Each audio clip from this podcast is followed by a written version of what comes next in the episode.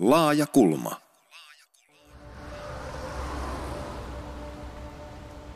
On kolea syyskuinen päivä, kun kävelen koulusta kotiin. Puiden lehdet verhoavat asfaltin. Pieniä vesilätäköitä on siellä täällä. Kävelen niiden läpi siniset kumpparit jalassani.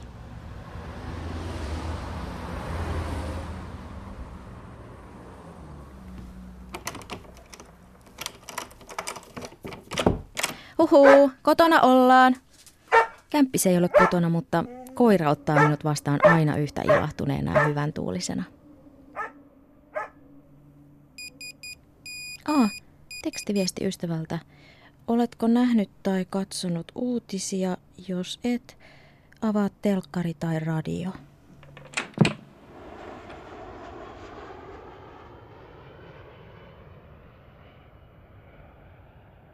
Tämä näyttää toimintaelokuvan kohtaukselta, vaikka katson uutisia.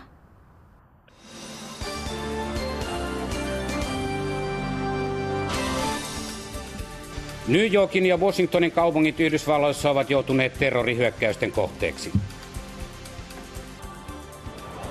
World Trade Centerin molemmat tornit ovat nyt romattaneet. Koko Yhdysvaltoihin on julistettu hälytystila. Minä olen Satu Kivelä ja tämä ohjelma on Laajakulma.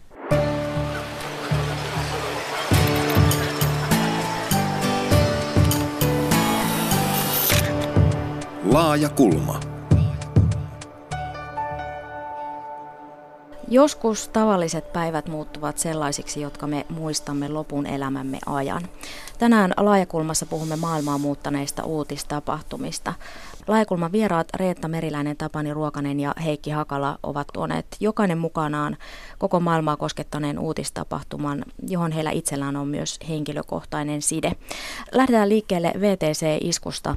New Yorkissa kaksi matkustajalentokonetta ajettiin päin World Trade Centerin tornea 11. syyskuuta vuonna 2001. Suomen presidenttinä oli tuolloin Tarja Halonen, ja elettiin vielä maailmassa, jossa Tarja Halonen sai tiedon terroriiskuista televisiosta. Reetta Meriläinen, miten reagoit, kun kuulit uutisen silloin vuonna 2001? Ensin hän reagoin siihen aika lievästi, koska, koska se ensimmäinen tieto oli, että, että on tapahtunut onnettomuus, että lentokone on lentänyt vasten yhtä World Trade Centerin tornia. Mutta sitten kun tämä tapahtuman laajuus äh, alkoi selvitä ja se mikä se luonne oli, niin sitten kyllä meni sydän täysin kylmäksi. Että, että, että tämä on suurin piirtein maailmanloppu, että maailma ei, ei ole tämän jälkeen entisellään. Heikki Hakala. Miten reagoit? Meillä oli sattuvalta silloin Lahdessa Telasuomen Sanomien järjestämä Päijättämeen päättäjäseminaaria ja, ja istuttiin siis noin 50 sikäläisen päättäjän kanssa samassa neuvottelutilassa ja, ja mun vieressä istui sisäministeriön silloinen kansliapäällikkö Kari Häkämies ja ensimmäinen viesti tuli Kari Häkämiehen kännykkään, tekstiviesti ja Häkämies katsoi sitä ja näytti sen mullekin, sinne joku piti puhetta parhaillaan sitten ja siinä vielä hän jatkoi istumista rauhassa ja, ja, ja sitten tuli toinen viesti ja ihan heti pari minuutin kuluttua perään. Ja Häkämies totesi, että hän on, hän on itse asiassa Suomen turvallisuudesta vastaava korkein virkamies, että kuule Heikki, hän ei tänään pidä puhetta täältä, että hän palaa takaisin Helsinkiin. Ja siinä tilassa oli remontoitu aika äskettäin audiovisuaaliset välineet ja me saatiin sitten tämmöisen PowerPoint-esityksen sijaan avattua television kuvaruutu ja koko sen porukan kanssa todistettiin sen toisen lentokoneen törmäystä ja kyllä siinä niin kuin yhtäkkiä päijät ilot ja murheet alkoi muuttua. Se porukka seurasi kiinteästi tuntikausia niin kuin samassa tilassa. Aika lailla porukka halusi pysyä kuitenkin kasassa. Tapani Ruokanen, muistatko vielä? Erinomaisen hyvin. Se oli tiistai-iltapäivä ja äh, olin silloin Suomen Kuvalehdessä töissä ja meillä on tiistai niin sanottu deadline-päivä, jolloin lehti menee siis painoon ja mulla oli tapana pitää aina televisio auki sen koko iltapäivä tai oikeastaan koko päivän ajan, jotta näki, että mitä viimeisiä tapahtumia tulee ja mä näin, että siellä tulee semmoinen kuva, jos lentokone törmää World Trade Centeriin. Mä huusin sitten tuolle toimituspäällikölle, että hei, että tuolla on tapahtunut hirveä onnettomuus New Yorkissa, että ainakin viikon kuva menee uusiksi. Ja se on semmoinen uutiskuva, jota me levitetään. Ja, ja sitten kun se tilanne etenee, niin mä nyt soitat hei tuonne painoon, meidän pitää saada lisää aikaa, tämä on paljon isompi juttu. Ja niin me tehtiin tämmöinen erikoisnumero, joka mulla on tässä, tässä tuota kädessäni. Ja siitä mä oon iloinen, että se arvio, mikä, mikä silloin syntyi siinä meidän kriisipalaverissa ja tämmöisessä yhteisessä pohdinnassa, mihin me aina tämmöisessä uutistilanteessa tullaan, niin on ollut aika pitävä koska me pantiin kannen otsikoksi hyökkäys, joka muutti maailman. Jotkut sanovat, että se on aivan liikaa, että se on liiottelua, mutta näinhän on käynyt. Ja, ja toinen oli se, että koko tämä perus juttu oli meille, tämä kuulostaa vähän banaalilta sanoa, mutta se oli niin kuin kova journalistinen eh, ponnistus, joka me jossa me pärjättiin hyvin. Niin, se jos olisi ollut keskiviikkona, että olisitte myöhästynyt mm, tosi pahasti. Reetta. No, meilläkin oli vähän sellainen tilanne, että meillä oli tuota Sanomien avainhenkilöt istuivat tuota, muistaakseni kansallismuseon auditoriossa, oli tämmöinen koulutuspäivä ja oltiin iltapäivässä ja silloin alkoi tulla näitä tekstiviestejä. Ja mä tosiaan vielä Kustantaja Seppo Kievarin tekstiviestistä äh, näin, ja näin just tuli, tuli tätä, että ensin tulee tämä että lentokoneen lentämys vasten, sitten alkaa tulla tämä ihan koko ajan uusia tekstiviestejä. Sitten lähdettiin toimitukseen.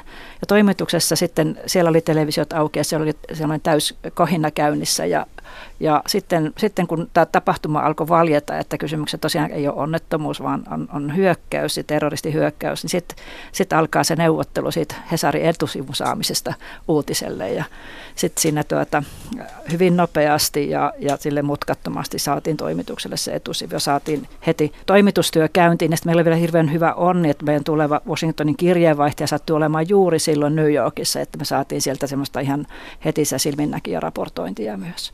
Heikki Hakala, sulla oli. Mulle kävi tässä sillä lailla myös, totta kai sitten siitä menin toimitukseen ja, ja heti varmistamaan, että onhan etusivu puhdas. Ja mulle sanottiin, että on, on se puhdas, mutta sattumalta vuorossa oli semmoinen toimitussihteeri, jota, joka oli joskus joutunut poistamaan hyvin lyhyellä aikataululla jotakin ilmoituksia ja saanut siitä näpeilleen. Ja niin meille sitten tuli Etelä-Suomen Sanomat, jossa oli isolla tietysti kuva ja alareunassa ilmoituspalkki. Muistatko vielä, mitä siinä luki? Mä, siinä oli ehkä kolme, siinä oli vakioilmoittajia yleensä, ne oli jotakin matto ilmoituksia ja näin poispäin, mutta tota, mä sitten jälkeenpäin kyllä on itse asiassa tämän asian selvittänyt. Ja me haluttiin totta kai osoittaa ihmisille, että maailmassa tapahtuu aivan järkyttävä asia, mutta elämä jatkuu ihan normaalina. Kaupatkin ovat auki. Mattoja myydään. Mattoja. Mm, kyllä. Mutta virheessä kyllä oli, mm. Tapani, oli Sä, Satu kysyit, että mikä oli se tunnelma, niin mä muistan hirveän hyvin sen, kuinka se tunnelma alkoi muuttua todella niin kuin, niin kuin tässä jo kollegat kuva, kuvasi niin kuin hyvin epätodelliseksi ja pelottavaksi, koska siitähän tuli semmoisia tietoja, että on myöskin valkoista taloa vastaan mm. hyökätty, Kyllä, Pentagonia vastaan hyökätty, jolloin, jolloin mulle tuli siis semmoiset kylmät värit, että nyt on alkanut sota. Ja ihan sama, että maailma, nyt on alkaa ma- kolmas maailmansota ja tämä on sitä alkua. Tämä on oikeastaan toistuu yhä edelleenkin tämmöisten suurten uutistapahtumien yhteydessä. Me saadaan välittömästi ikään kuin visuaalinen yhteys ja kuvayhteys. Me nähdään, mitä on tapahtunut ja sen jälkeen menee tuntikausia, että me ei oikeastaan tiedetä yhtään, mistä on kysymys, koska on ihan ymmärrettävää, että viranomaisilla ei ole välttämättä ei, ehkä ei oikeasti olekaan mitään. Ne on ihan yhtä pimeän edessä kuin muutkin. On erilaisia turvallisuusriskejä. Katsotaan tyypillistä kuvaa jostakin Pariisin terroriskusta. Me tuntikausia nähdään sitä samaa ambulanssia ja yhtä tienpätkää, että siis sinne ei päästä ketään niin kuin paikalle. Eli, eli me edetään niin kuin tietämättömyyden keskellä, joka syntyy siitä, että me tiedämme jotain. Ja samaan aikaan me olemme siinä seuraamassa läsnä, läsnä koko ajan, joka kyllä. hetki. Otin ö, otsikoita lehdestä tuosta VTC-terrori-iskusta ja aamulehdessä 12.9.2001 on otsikoitu, että historian pahin terrori-isku ja Helsingin Sanomissa sama päivä kuolonuhrien määrän pelättiin nousevan tuhansiin ja tämä on täyttä sotaa aamulehti 12.9.2001 etusivun otsikko on tämä. Millä tavalla teidän mielestä media käsitteli iskua silloin vuonna 2001? Minusta media toimi, toimi varsin sellaisella niin normaalilla tavallaan, että, että niiden tietojen varassa, mitä silloin oli käytettävissä. Ja silloin todellakin niin se tilanne, se kokonaisuus hahmotti, hahmottui todella hitaasti. Ja se on vain se kauhun tunne ja, se, ja semmoinen, semmoinen hirveän selkeä niin tunteellinen näkemys siitä, että jotain mullistavaa ja jotain peruuttamatonta on, on tapahtunut. Ja mä en sellaisia ylilyöntejä, siis e, siellä kukaan ei varmaan käyttänyt sanaa maailmanloppu tai mm. näin, että siis semmoisia ylilyöntejä, mä en muista, vaan se on semmoinen hyvin jännä, mutta aika, aika tavallinen reaktio on siinä, että, että lähdetään kuitenkin siitä asian dramatiikasta liikkeelle. Heikki. Niin kyllähän medialla on hyvin tyypillistä tämmöisen asian kohdalla pikemminkin pyrkimys vähän rauhoittaa tilannetta, kun niin kuin paisuttaa sitä median tai journalismin periaatteeseen kuuluu, että, että tietämättömyyden tilassa yritetään niin kuin tyytyä niihin tosiasioihin, jotka on. Että, että silloin tietysti 2001 oltiin ihan erilaisessa mediamaisemassa. Sosiaalinen media tuottaa ihan erityyppisiä niin kuin haasteita tavallaan sille, että, että, että, että mikä on totta ja mikä ei ole totta ja mikä on niin kuin, valetta ja mikä on juoruilua tai perättömiin lähteisiin perustuvia niin kuin olettamuksia. Niin, aika hauska, kun tässä teilläkin oli tilanteita, että tieto tuli vieruskaverille tekstiviestillä tai se tieto saatiin televisiosta ja presidentti Tarja Halonenkin sai tiedon mm. televisiosta.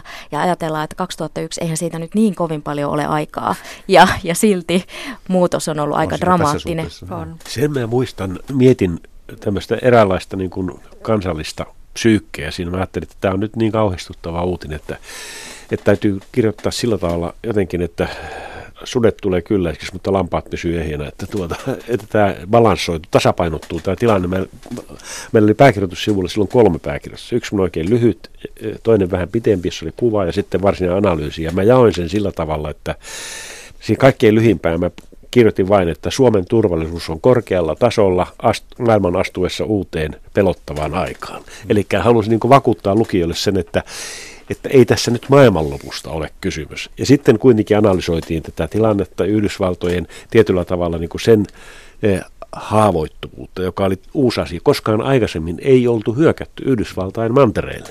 Ja se oli siinä mielessä aivan historiallinen ja. tapahtuma. Uusi lehti kääntyi siinä.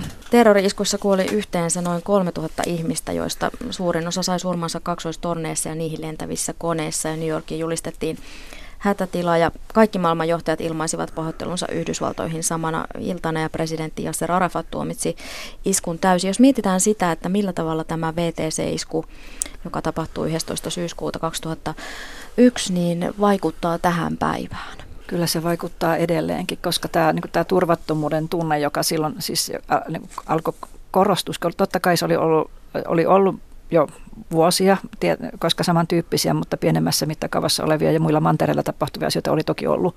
Että se turvattomuushan oli jo täällä jossakin, mutta sitten tämähän niin kuin, sitä nosti sen turvattomuuden asteen asteen ihan toiseen potenssiin. Sitä on kyetty pitämään yllä kyllä, niin säännöllisillä uusilla riittävän suurilla terroriskuilla. Se oli kyllä erittäin tärkeä sarana kohta. Siinä on yksi, yksi yksityiskohta, joka oli se, että presidentti Putin Venäjältä oli ensimmäinen, joka otti yhteyttä Yhdysvaltain presidenttiin ja ilmoitti, että olemme samassa rintamassa teidän kanssa. Siinä oli myös tämmöinen momentum, ja sen mä muistan hyvin sen tunteen itsellänikin, kun sitä seurasi, että nyt voi alkaa semmoinen yhteistyö, jossa äh, niin kuin samojen arvojen edustajat, joihin silloin myös Venäjä luettiin. Se oli. Jeltsinin jälkeen ollut selvästikin ikään, ikään kuin integroitunut osaksi tätä samaa järjestelmää, se länsi oli. Ja, ja semmoinen tunne tuli, että nyt ainakin nämä ihmiset rupeavat tukemaan toisiaan ja semmoiset turhat erimielisyydet häviävät. No tämä oli tietysti utopistinen toive. niin Erässä mielessä voidaan puhua myös avoimen yhteiskunnan ide, ihanteen loppumisesta, että, että sen seurauksena on hyväksytty se, että entistä voimakkaammin voidaan niin kuin vahvistaa tämmöisiä turvallisuuspalveluita, tämmöisiä salaisia, salaisia ö, osia niin kuin demokraattisissa yhteiskunnissa, jotta voidaan niin kuin ehkäistä tällaisia riskejä. Että me, se puolimaailma, joka, joka, joka tällä hetkellä vallitsee, se on, se on käsittämätön jotenkin on, ja, ja pe- myös pelottava sellaisena. On, ja sitten tämä tietysti avasi hirveän paljon ovia myöskin tällaiselle vainoharhaiselle ja muukalaisvihamieliselle ja, mm. ja eri kulttuureista tulevien ihmisten ymmärtämiselle niin tulevia esteitä sitten, että, että ei pelkästään tietysti USAssa, vaan ihan joka paikassa. Että kyllä tämä tosiaan, niin kuin Heikki sanoi, niin tämmöinen avoimen ja toisiaan ymmärtävän maailman sille hyvälle kehitykselle, mikä oli käynnissä, niin kyllä tämä oli sitten jonkunlainen hidaste ainakin, ellei kokonaan sitten loppu. Myöskin erilaiset hallitukset saivat tästä keinon julistaa terroristeiksi kaikki poliittiset vastustajat. Kaikki haluamansa tahot. Kyllä. Niin alettiin käyttää terrorismia ja terroristin sanaa aika löysästi. Niin. Tosiaan terroriiskut eivät ole jääneet historiaan päinvastoin, nyt mitä aiemmin tässä jo puhuttiinkin, että nyt me saamme sen tiedon välittömästi entistäkin nopeammin, mutta sitten niin kuin Heikki Hakala totesi tuossa, että se analyysi tulee sitten vähän myöhemmin, koska tietysti siihen tarvitaan ne faktat ja kaikki täytyy tarkistaa ennen kuin sitä päästään, päästään pureksimaan, niin miten tämä kaikki meihin ihmisiin vaikuttaa? Se tieto tulee, analyysi tulee siellä perässä. Ihmiset tulee entistä epäluuloisemmiksi mitään tie, tiedon oikeellisuutta kohtaan tai sillä lailla, että Että he rupeavat valikoimaan niin kuin sen tiedon, mikä heistä tuntuu itsestään niin kuin mieluisimmalta. Faktojen tunnustamattomuus on todella pelottava, joka minusta on kyllä yksi seuraus näistä asioista. Aletaan myöskin uumoilla jokaisessa faktassa tendenssejä, että mm. suhtaudutaan hirvittävän epäluuloisesti kaikkeen, etenkin siltä, joka tulee niin kuin omasta mielestä sitaateissa väärältä taholta. Ja tämä tällainen heimoutuminen sitten tässä tiedossa ja tiedon vastaanottamisessa ja tiedon jakamisessa, niin sehän se voisi olla lähtökohtaisesti aika positiivinenkin asia, mutta kyllä se on sitten etenkin tällaisissa vaikeissa terrorismi- tai konfliktitilanteissa, niin kyllä se hirvettävästi rajoittaa ihmisten kykyä sitten saada ja vastaanottaa tietoa ja käsitellä sitä. Jos jotain tapahtuu, niin aina siellä on jonkun kännykkä, joka, joka tallettaa sitä. Ja, ja tässä mielessä tämmöinen taustoittaminen ja selvi, selitys on tullut vähän tärkeämmäksi, mutta olen samaa mieltä kuin kollegat tässä, että se mikä on se suurin ongelma on se ihmisten luottamus tiedonvälitykseen on kyllä pahasti niin kuin vialla nyt. Että faktojen, esimerkiksi politiikan teossa faktat eivät enää olekaan niin tärkeitä asioita, vaan tunteet. Mistä se johtuu? Johtuu? Mistä tämä muutos johtuu? Että faktat ei kelpaa, tunteet kyllä. Se on juuri se luottamuksen horjuminen siihen, että, että ei uskota sitä, mitä sanotaan. Ja kaikenlaiset erilaiset uskomukset ja, ja, ja niin kuin menevät yhtä hyvin läpi. Tämä on muuttunut semmoiksi valintataloksi, jokainen valitsee oman totuutensa. Niin ja sitten uskotaan vain niin omien porukoiden viestiin, että, että kun kaveri sanoo, että tämä on totta tätä sun kannattaa lukea, tämä on näin, niin silloin sä menet siihen, että sä rupeat niin kuin yhtään itse niin kuin näkemään sitä vaivaa, että sä vertailisit erilaisia lähteitä ja erilaisia tietoja keskenään. Laaja kulma. Münchenin olympiakisat on keskeytetty toistaiseksi. Syynä on arabisissiryhmän hyökkäys Israelin kisajoukkueen majapaikkaan. Hyökkäyksessä sissit tappoivat yhden israelilaisen ja ottivat kymmenen panttivankia. Poliisit piirittävät edelleen sissien hallussa olevia asuntoja ja kisakyölässä liikkuvien arvelujen mukaan poliisin tarkkaampujat saattavat jo tänä iltana hyökätä sissien kimppuun, ellei neuvotteluissa päästä sopimukseen sissien kanssa. Sissit ovat vaatineet 230 arabisissin vapauttamista Israelin vankiloista. Oli vuosi 1972, kun Reetta Meriläinen oli Helsingin Sanomissa toimittaja-harjoittelijana, kun Saksassa tehtiin terroriskumista. Tuossa kuultiin arkistomateriaalia. Kertoisitko siitä? Joo, se tilannehan oli semmoinen auvoisasta tilanteesta kohti kauhua, että, että oli, Lasse Viren oli voittanut kolmas syyskuuta kymmenellä tuhannella metrillä kauan kauan kaivatun kultamitalin – ja sitä, siinä vielä siinä juhlimispöhinnässä oltiin vahvasti mukana toimituksessakin, kun sitten alkoi tulla tietoa tästä palestinalaisterroristien hyökkäyksestä israelilaisten majapaikkaan. Ja siinä oli se semmoinen, aluksi semmoinen valtava epäusko, että eihän tuo voi olla totta ja mistä tässä on oikein kysymys. Ja sitten aluksi kerrottiin, että oli, oli yksi kuolonuhri, niin kuin olikin siinä. Siinä nämä, isra- nämä palestinalaiset menivät vielä sinne israelilaisten majapaikassa tällaisten voimaurheilijoiden paikkaan. Siinä oli käyty kovaa tappelua, tappelua sitten.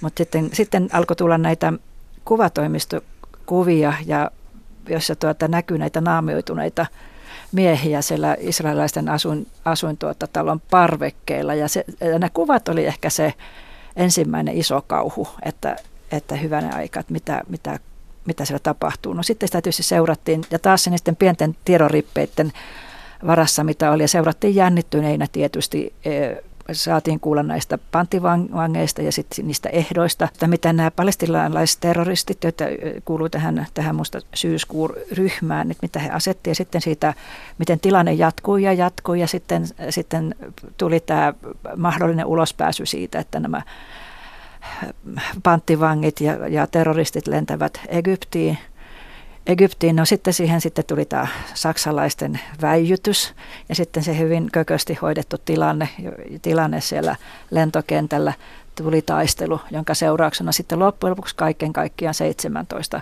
ihmistä kuoli. Ja tätä seurattiin kuin sellaista, sellaista, sellaista kauhuelokuvaa. Ja just osittain niin, että tämä ei voi koskea meitä, tämä ei voi koskea olympiakisoja, mutta sitten se koskee meitä mitä suurimmassa määrin.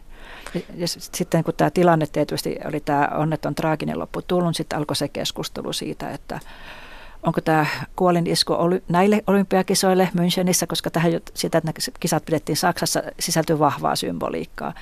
Israelilaisurheilijat, siis juutalaisurheilijat kuolee, palestinalaiset on hyökkäjiä. Ja tämä Saksan mittava PR-tarkoitus siinä on menossa nyt pilalle.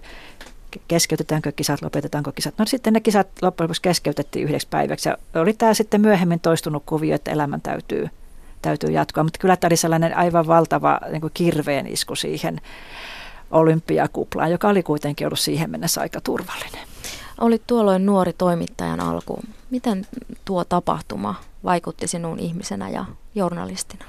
No kyllä se oli vähän sellainen viattomuuden menetys, että isku siihen, mikä oli mulle edustanut sellaista valtavaa mielihyvän lähdettä ja sellaista hyvin positiivista asiaa, niin se iski suoraan, suoraan siihen. Ja sitten sitähän alkoi nähdä sitten siinä just niitä sellaisia tulevaisuuden kuvia, että, että joudutaanko tämä rakas olympiaurheilu nyt tästä, loppuuko se tähän.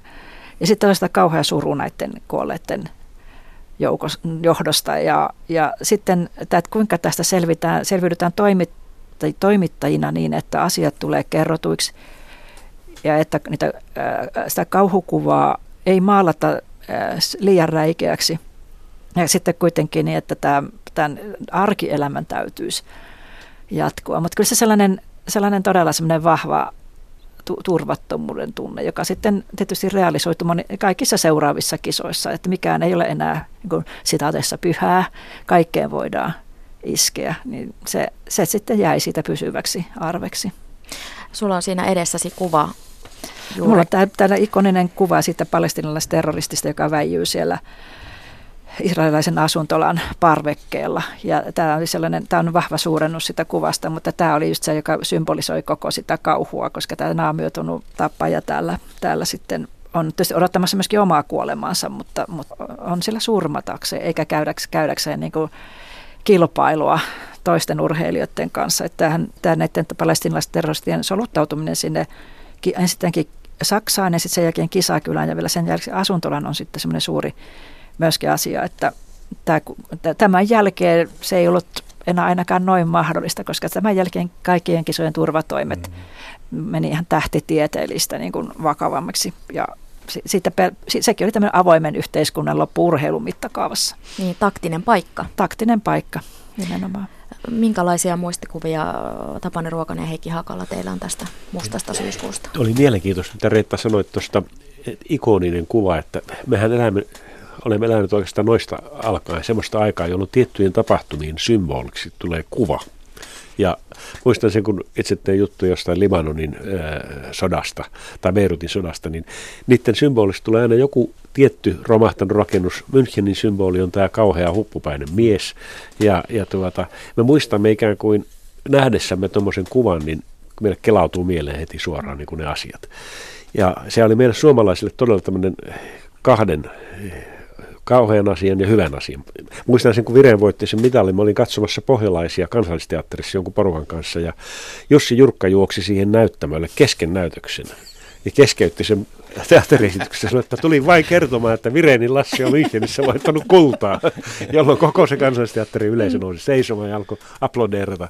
Eli se oli, tämä oli se toinen puoli siitä, mihin Reetta jo viittasikin tuossa. Mm. Mä olin 13-vuotias ja mulla on aika hämäriä, hämärät mielikuvat. En muista esimerkiksi, luultavasti oli ollut siis kotona Kangaslammilla mutta tota, jotenkin, ja jotenkin jos ajattelen Müncheniä, niin minun niin kuin perspektiivistä ensimmäisenä ei tule mieleen terrorisku, vaan tulee mieleen kyllä Virenin voitot. Et siis kyllä suomalainen niin kuin todellisuus on kuitenkin sitten tavallaan niin, kuin niin läpikyllästänyt tämän Virenin menestyksen. Täytyy nyt sanoa, että, että kyllä sillä tavalla se elämä voittaa aina on sillä taustalla, että kyllähän täytyy sanoa, että semmoinen tuota epäortodoksinen ajatus tuli silloin kesken tämän terrorismi-uutisoinnin, että miten käy Lassen seuraavien juoksuja joo, ja, joo, ja pääseekö joo. Pekka Vasala ollenkaan juoksemaan, jos kisat keskeytetään, että kyllä sitä ihminen sinnittelee kuitenkin aina sen toivon kanssa. Ja Tästä alkoi eräänlainen uusi aika kun pahuus tuli semmoiselle alueelle, jossa se ei ollut aikaisemmin ollut, jolloin piti ruveta sitä torjumaan ja alkoi kaikki nämä ää, terrorismin niin kuin torjuntamekanismit.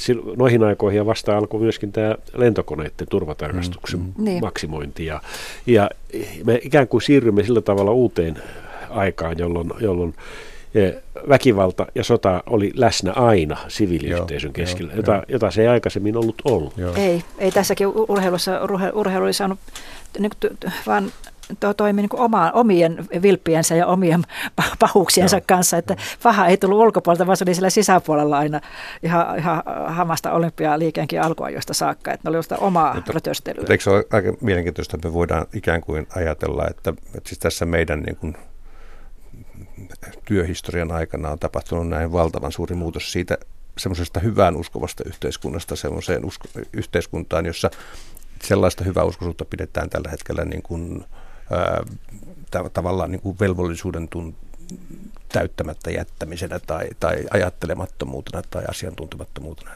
Laaja kulma. Katsoin, minkälaisia uutisotsikoita tuosta mustasta syyskuusta oli silloin vuonna 1972, niin Helsingin Sanomissa oli 6.9. vuonna 1972 yllätyshyökkäys aiheuttu sekasoron, ainakin kaksi kuoli kisakylässä ja silminnäkijät luulivat pilaksi kisat jatkuvat ja Iltasanomien sanottua palstalla 9.1972 kysytään, että kannattiko kisoja jatkaa. Ö, oliko silloin merkkejä siitä, että musta syyskuu on tulossa? Jotain semmoisia merkkejä, mitä silloin aikalaiset eivät huomanneet, vaan tuliko tämä ihan täysin yllätyksenä, Reetta Meriläinen?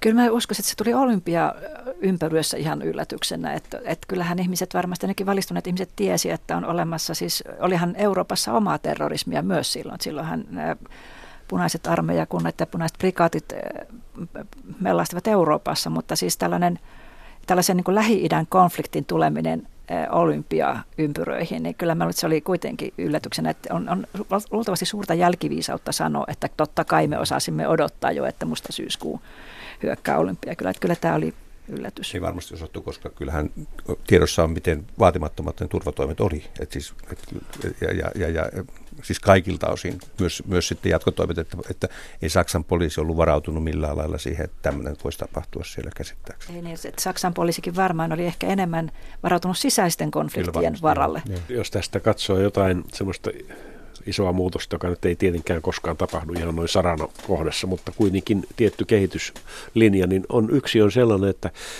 kansainvälinen terrorismi sai alkunsa semmoisena kaikkia ihmisiä koskevana, koko maailmaa koskevana. Se tietenkin johtuu olympialaisten luonteesta, koska se oli koko maailman niin. nuorison tapaaminen ja sinne iskettiin, paha Massiivinen iski julkisuuden. Oliko se, Massiivinen kerta, kun lähi tuli tavallaan lähi ulkopuolelle, tuli siis tavallaan... Ehkä terrorismin oli, oli semmoinen eräänlainen Joo julkisuuden tuen. Laajakulma myös Yle Areenassa.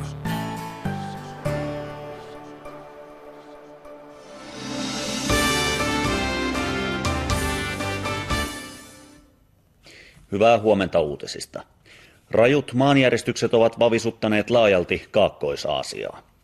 Indonesiassa Sumatran saarella ainakin yhdeksän ihmistä on kuollut jopa yli kahdeksan Richterin voimalla iskeneessä järjestyksessä.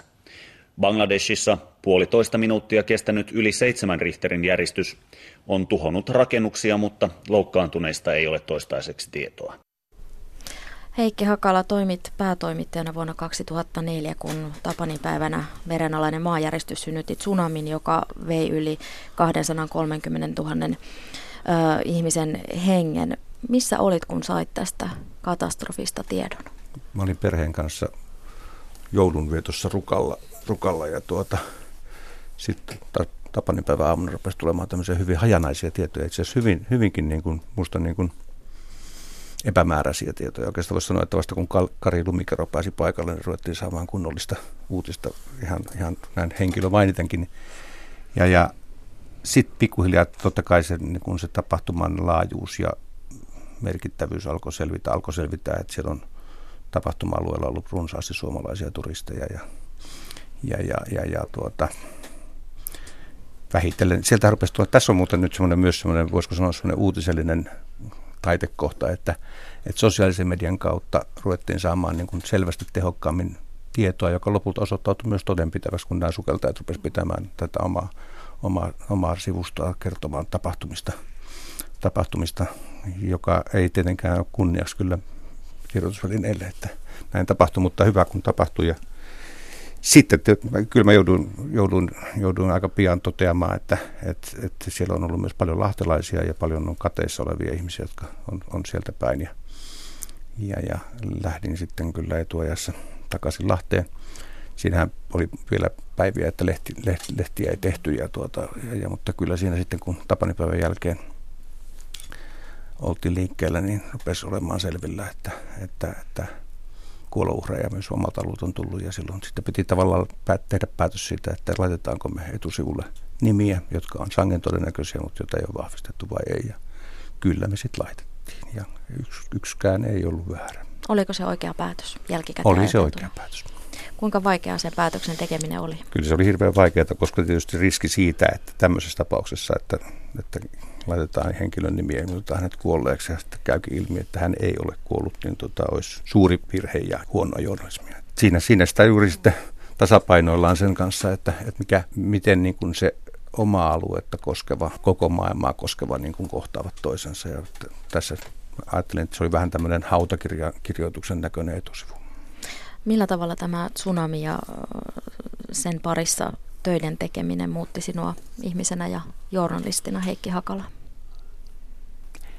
No en mä kyllä usko, että se nyt ihan hirveästi muutti. Että kyllä me kuitenkin näiden asioiden kanssa sitten oltiin oltu tekemisissä. Oli ollut, ollut tämä 911 ja, ja, ja muita tapahtumia. Että, että toki se tuli nyt siis yleensähän meillä on sellainen jännä tilanne, että, että kun maailmassa tapahtuu mitä tahansa, niin suomalaisia ei ole mukana, ei putoavissa lentokoneissa. Me ollaan aika nurkassa edelleen ja me ei ole kauhean kansainvälisiä. Aina kuolee ruotsalaisia, mutta harvoin suomalaisia. Tässä tapauksessa niin, niin juuri se, että tämmöinen suuri kansainvälinen katastrofi niin tulee lähes jokaiselle sillä lailla, myös meille henkilökohtaisesti, mun tyttäreni luokkatoverin vanhemmat kuoli siellä Taimaassa ja, ja, ja miten nämä sitten nämä kaksi pientä lasta niin kuin siitä sitten saatiin kunnolliseen hoitoon ja kaikkiin tämmöiseen tulee, niin kuin hyvin, tulee niin kuin todella lähelle konkretian asteelle asti, niin se on, kyllä se, se on tietysti koskettavaa. Mm.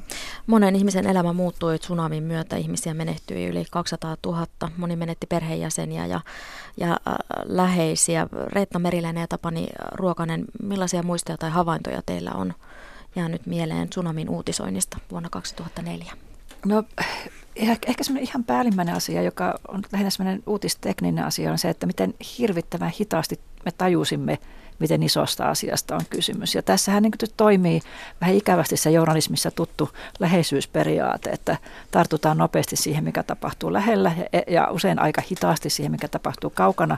Mutta tässä olikin se paradoksi, että, että se kaukana tapahtunut olikin myöskin lähitapahtuma ja, ja koski, samaan aikaan. samanaikaisesti ja tähän, tämän ymmärtäminen vei aikaa ja tietysti se, mitä, se tuhon mittakaavahan paljastui kaikille aika vaan pikkuhiljaa just, just sen takia, että tietoa ei saatu, se ei ollut olemassakaan. Niin, niin se oli, mutta siis se, siinä sitten tuli jossakin vaiheessa myös tämä, että, että, että tämä on, tämä on, nyt tämä, tämä on valtava asia, että tuota, tämä ei ole mikään sellainen, sellainen no, onnettomuusuutinen sinänsä pelkästään, vaan tämä on todellinen iso, iso uutinen, iso onnettomuusuutinen. Tapani Ruokanen. Yksi sellainen asia, joka jäi mieleen siltä tsunamista, niin oli nimenomaan tämä ristiriita suoran kentältä tulevan tiedon, niin kuin Heikki viittasi, ensi kertaa tuli ihan suoraa tietoa ja viranomaistiedon välillä. Viranomaiset olivat niin kuin aivan poissa pelistä aluksi, mutta sen jälkeen Suomessa esimerkiksi muuttui tämä valtioneuvoston niin kuin, toiminta, että siellä ei tämmöistä voisi enää tapahtua, mutta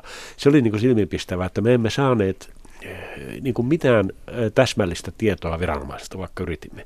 Ja, mutta sieltä kentältä tuli tietoa, jota he pyrkivät ehkä ei nyt vähättelemään, mutta eivät voineet juuri kommentoida sitä, Joo. koska eivät, heillä ei ollut mitään faktoja. Ja, ja tämä ristiriita oli ehkä ensimmäistä kertaa läsnä ehkäpä myös ihan viimeistäkin kertaa näin räikeän. Katsoin vähän, että minkälaisia uutisotsikoita Sunomista silloin kirjoitettiin. Helsingin Sanomissa oli 27.12.2004 vedenalainen järjestys pani koko meren vesimassan liikkeelle. Suomalaisturisteja ei tiedetä kuolleen 27.12.2004 Helsingin Sanomat ja tämäkin on vielä Hesarista 29.12.2004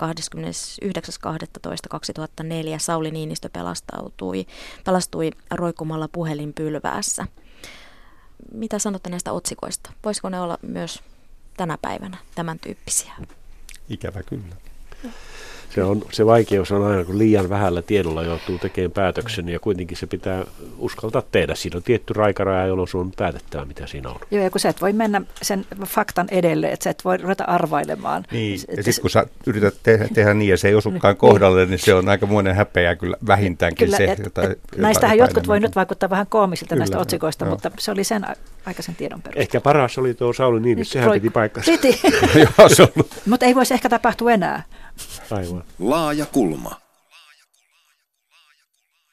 Täällä Suomessa ovat Kaakkois-Aasian pakolaisten avustustoimet käynnistyneet eilen. Tarkastelemme lähetyksen aluksi Indokiinan pakolaiskysymyksen syitä. Ulkomaan toimittajamme Hannu Reime, keitä nämä Vietnamin venepakolaiset ovat?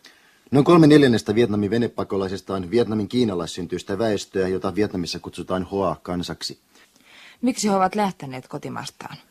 Lähtöön on useita syitä, jotka liittyvät sekä Vietnamin sisäiseen poliittiseen ja taloudelliseen tilaan, että koko Indokiinassa ja varsinkin Vietnamin ja Kiinan rajalla vallitsevaan jännittyneeseen tilanteeseen. Tapani Ruokanen olit Suomen Kuvalehden toimittajana alueella syksyllä 1979 ja teit juttuja venepakolaisista ja sulla on siinä edessä ihan todella hieno kansio, missä on Suomen Kuvalehtiä ää, laitettu jemmaan. Mitä ajattelit silloin, kun olit siellä, olit siellä alueella, että mitä ihmisille pitää kertoa, kun näit ihmiset ja heidän suuren hätänsä? Mä ajattelin silloin sillä tavalla, että mun täytyy niin kaksi asiaa saada nyt perille suomalaisille. Ensinnäkin se, että nämä on samanlaisia ihmisiä kuin mekin, että he ovat ihmisiä, heitä on kohdannut tämmöinen kauhea juttu. Ja toiseksi faktaa siitä, että mikä on sen taustalla, minkä takia on syntynyt tämmöinen liike, koska useimmiten tämmöisten isojen uutisten edessähän tulee tämmöinen järjettömyyden tunne, että tämä ei voi olla totta eikä tämmöistä voi tapahtua. Ja sitten se kysymys, että miksi. Ja ihmisellä voi olla vastareaktio. Se tuntuu niin, Kyllä. niin isolta ja raskalta, että... Kyllä, ja meillä oli sillä tavalla, oli valokuva Stefan Bremerin kanssa siellä, ja meillä oli sillä tavalla, voisi sanoa, hyvä tuuri, että siellä oli räväkkä suomalainen lääkäri, täysin tuntematon Suomessa, mutta ei enää tämän jälkeen, Rauni Leena Luukanen, joka, joka tuota, oli Lapin lääninlääkäri, ja hän organisoi tätä pakolaisten vastaanottoa Indonesian saarilla siellä ja, ja me saimme niin kuin sillä tavalla hyvät jutun aiheet. Ja sitten samoin punaisen ristin äh, porukka, joka oli valitsemassa pakolaisia otettavaksi Suomeen oli siellä. Ja äh, Gunnar Roseen, joka oli äh, punaisen apulaispääsihteeri, äh, vanha kettu, joka tiesi ja tunsi maailman, hän sanoi, että nämä ovat todella sellaisia ihmisiä, jotka tulevat pärjäämään Suomessa. Ja se, oli, se jäi minulle mieleen, että mä halusin kertoa suomalaisille tämän. Ja se muuten sen Gunnar Rosenin arvio piti paikkansa. Aivan erinomaisesti. Nythän on kulunut monta vuosikymmentä jo ja nämä ihmiset ovat ymmärtääkseni aika hyvin pärjänneet Suomessa. Miten näet, kuinka tärkeä tämä viesti oli, että kun he tulevat Suomeen, he tulevat pärjäämään? No mä luulen, että se oli semmoinen, kun sitä haluaa olla kuitenkin rakentava myöskin, vaikka kertoo rehellisesti asioista, niin se oli, se oli tärkeä viesti, mutta tähän riittyi tähän Indokiinan tilanteeseen myöskin erittäin kauhistuttavia juttuja. Eli siis toinen juttu, joka me Steffe Bremerin kanssa siellä löydettiin, joka oli, oli hirvittävä asia, niin oli tämä Kamputsean tai Kambodjan kansanmurha. Ja me tulimme oikeastaan lähes sattumalta sinne Kam- Kambodjan ja, ja Taimaan rajalle, jossa tuota, me pääsimme haastattelemaan ihmisiä, jotka juuri tulivat vyöryvät yli rajan. Ja siellä oli muutamia tämmöisiä edellisen hallinnon virkamiehiä, jotka kertovat meille sitten, että siellä on tapettu järjestelmällisesti ihmisiä. Ja me, me teimme semmoisen kuvauksen sinne, että miten näitä ihmisiä on surmattu. Kaikki sivistyneet ihmiset, joka tarkoittaa opettajia, sairaanhoitajia, on tapettu. Ja kerromme Suomen Kuvalehden etusivulla silloin kolme miljoonaa ihmistä surmattu, Kamputsian kansakunta tuhoutuu. Ja mä pidän tätä ehkä elämäni suurimpana skuuppina, eli tämmöisenä omana juttuna, koska saman viikon Newsweekissä kerrottiin tämä sama asia. Niin, sä, te törmäsitte tuohon siellä. Me törmättiin tähän suoraan uutiskentällä. Se on ihan uskomaton joo. tapahtuma ja kertoo myöskin siitä, mikä on niin sananvapauden ydin olemassa. Kyllä. Se on se, että kerrotaan, mitä oikeasti tapahtuu. Joo. Miten tuo muutti sinua? Tämmöinen maailmanparantaja, niin tietysti sai siitä vettä myllyynsä sillä tavalla, että tuli jotenkin semmoinen voimattomuus toisaalta, että minä voin vain kirjoittaa, että mulla ei ole mitään muuta. Kun siellä tuli ihmisiä, jotka polvilla rukoilivat, että ota meidät mukaan, että meidät tapetaan, koska se Taimaan hallitus palautti heitä yli rajan takaisin Kamputsiaan. Ja siellä oli kuolema edessä. Ja, ja semmoinen hirvittävä voimattomuus tuli, että mä en voi tehdä mitään muuta. Joo. Joskus olen jälkikäteen ajatellut, että olisinko mä voinut kuitenkin sen yhden pienen pojan ottaa mukaan sieltä, joka, joka, joka sanoi, että ota minut, että mulla ei ole mitään mutta ei, ei rohkeus riittänyt. Miten maailma muuttui vuonna 1979 venepakolaisten myötä ja miten Suomi muuttui? No ehkä Suomessa tämmöinen kansainvälisyys tuli aika konkreettisesti meille, koska nämä venepakolaiset tulivat eri kulttuurista, ne olivat erinäköisiä ihmisiä. Mä luulen, että meillä oli kuitenkin aika hyvää vastaanottokyky. Että meillä ymmärrettiin aika hyvin se, että nämä ihmiset on hädässä, niin kuin mekin olemme joskus olleet. Siitä ei ollut kauhean kauan kuitenkaan, kun Suomi on ollut sodassa ja oli ollut pula-aika ja kaikki muistivat sen vielä aika hyvin. Ja, ja tuota, siinä Musta ei ollut semmoisia ennakkoluuloja eikä pelkoja sillä, sillä tavalla kuin mitä ehkä nyt tällä hetkellä tämän pakolaisaallon aikana on. The Economist laski Suomen ja neljä muuta maata niiden täysin välinpitämättömien maiden ryhmään, joilla olisi korkean elintason tai vähäisen väestön takia hyvät mahdollisuudet auttamiseen. Oliko tämä ihan paikallaan tämmöinen, tämmöiselle listalle joutuminen? Kyllä mä luulen, että se oli, koska me oltiin aika lailla se on niin innocent, tämmöisiä viattomia, että me, me elettiin tässä omassa kuplassa ja oltiin kauhean tyytyväisiä itse. Reetta Meriläinen. Kyllä se varmaan ihan oikeutettu päätelmä on, että paljon enemmän me olisi voitu tehdä silloin ja voitaisiin tehdä edelleen. Mehän Heikki ollaan, Hakala. Mehän ollaan Suomi on sellainen saari, joka, joka elää välinpitämättä muusta maailmasta tietyllä tavalla ja, ja tavallaan siinä todellisuudessa, että muu maailma hyvin huonosti myöskään tuntee meitä. Tällä hetkellä on vaan nähtävissä nyt aika selvästi tämä ero Ruotsin ja Suomen välillä. Ruotsi, joka on joutunut omasta teollisuuspolitiikasta johtuen hankkimaan niin kuin ulko, ulkomaista työvoimaa. Se on ottanut myös pakolaisia vastaan. Ruotsin, Ruotsin väkiluku kasvaa, sen, sen eh, kyky vastata niihin haasteisiin, muun muassa vanhenemiseen, paranee. Kun Suomi on tässä ollut erittäin pidättyväinen, meillä väkiluku ei tahdo nousta millään ja väki vanhenee ja, ja, ja meidän kyky vastata niihin yhteiskuntapoliittisiin ongelmiin ei parane, vaan heikkenee tästä syystä johtuen, niin kyllä, kyllä mun mielestä tämä meidän niin kuin valitsema linja, jossa, jossa me ollaan hyvin pidättyväisiä, niin ei ole niin kuin Suomen edun mukana. Tällaisia uutisotsikoita aikoinaan kirjoitettiin. Vietnamin pelätään ajavan miljoona ihmistä merelle, Uusi Suomi 35.1979. Ja toivottoman odotuksen leiri, mieluummin kuolemme kuin palaamme merelle. Ja venepakolaisten määrä kasvaa taas Helsingin Sanomat 8.7.1981. Ja yleisten arvelujen mukaan silloin muutaman vuoden kuluessa Vietnamista paineesta venekansan ihmisistä ainakin 100 000 tai jopa 200 000 hukkui, kuoli janoon, nälkään tai tautoihin pakomatkallaan, näin kirjoitti Uusi Suomi 35.1979 ja viime vuonna yli miljoona siirtolaista ja pakolaista ylitti Välimeren päästäkseen Eurooppaan. Minkälaisia yhtäläisyyksiä löydätte siitä ja Vietnamin venepakolaisten tilanteesta vuonna 1979? Voi sanoa näin, että Vietnamin pakolaisten taustallahan oli kommunistinen järjestelmä ja sen niin levittäytymä. Mä kävin myöhemmin tekemässä myöskin juttua sekä, sekä Hanoissa että Phnom Penhissä eli Saigonissa näistä ihmisistä ja, ja sen vainon syyt olivat vähän toisen tyyppisiä. Nyt nämä monet, he pakenivat siis sitä, että heillä ei ollut tilaa olla siinä yhteiskunnassa.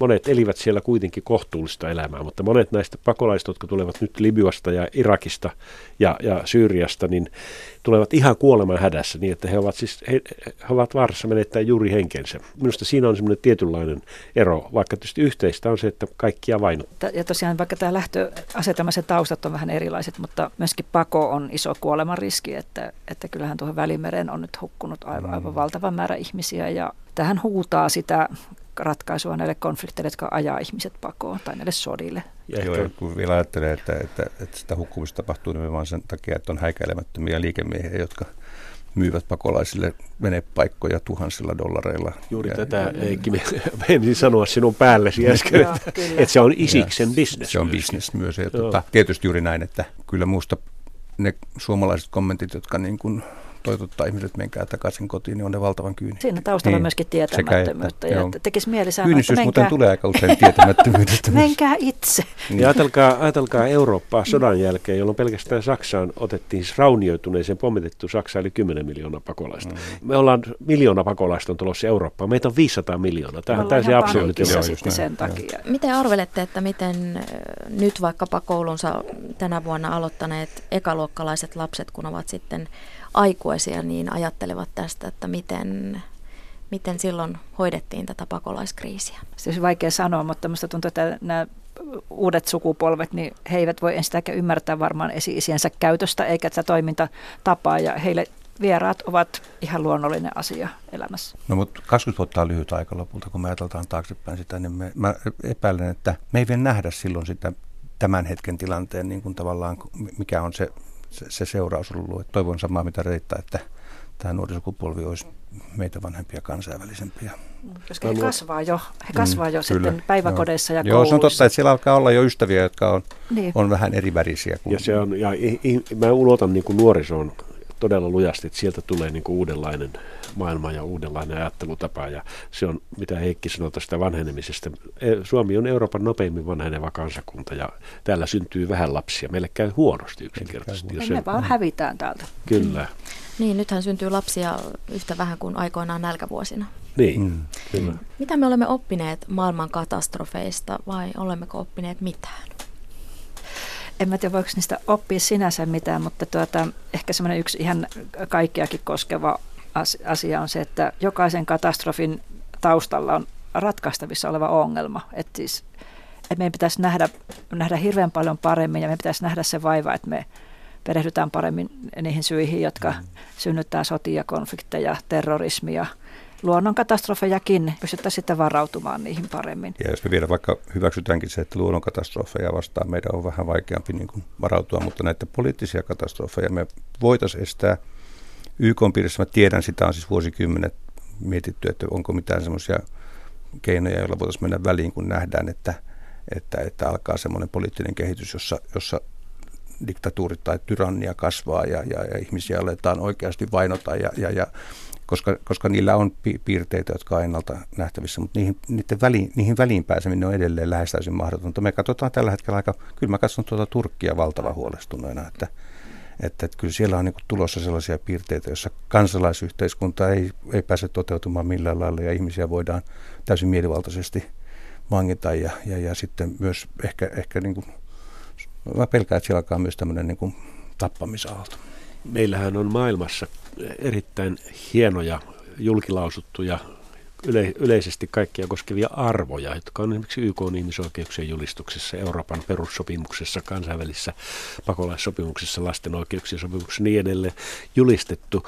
Eli me tiedämme, mitkä, mikä on oikein ja mikä on väärin, mutta niiden käytäntöön soveltaminen, se on nyt se ongelma. Ja meidän täytyy varmaan löytää myöskin semmoisia mittareita ja tapoja arvioida, että missä maissa sovelletaan näitä sopimuksia oikein, missä toimitaan poliittisesti niin kuin oikealla tavalla ja ryhtyä arvioimaan ihan järjellä näitä asioita. Mä uskoisin, että se voisi olla seuraava askel. Ei kauhistelua eikä pelkoa eikä vetäytymistä, vaan juuri vähän mihin Reetta viittasi, että analyysiä siitä, että mistä tässä on kysymys loppujen lopuksi, miten se ratkaistaan. Ja sitten yksi pointti, joka minusta pitää ottaa huomioon, että maailmassa tapahtuu myös paljon hyviä asioita. YK on monissa asioissa menestynyt loistavasti, mutta me mitä vähän tahdotaan helposti tarttua myös just käsillä olevaan keskeiseen kriisiin ja, ja heijastaa siitä omia, omia kantojamme. YK on Millennium-sopimus, joka tehtiin vuonna 2000 ja tarkasteltiin viime syksynä 2015, lähes kaikki kohdat, joita tavoiteltiin, on toteutettu. Olemassa myös hyviä uutisia ja olisi todella hyvä, että media kertoisi myös hyviä uutisia.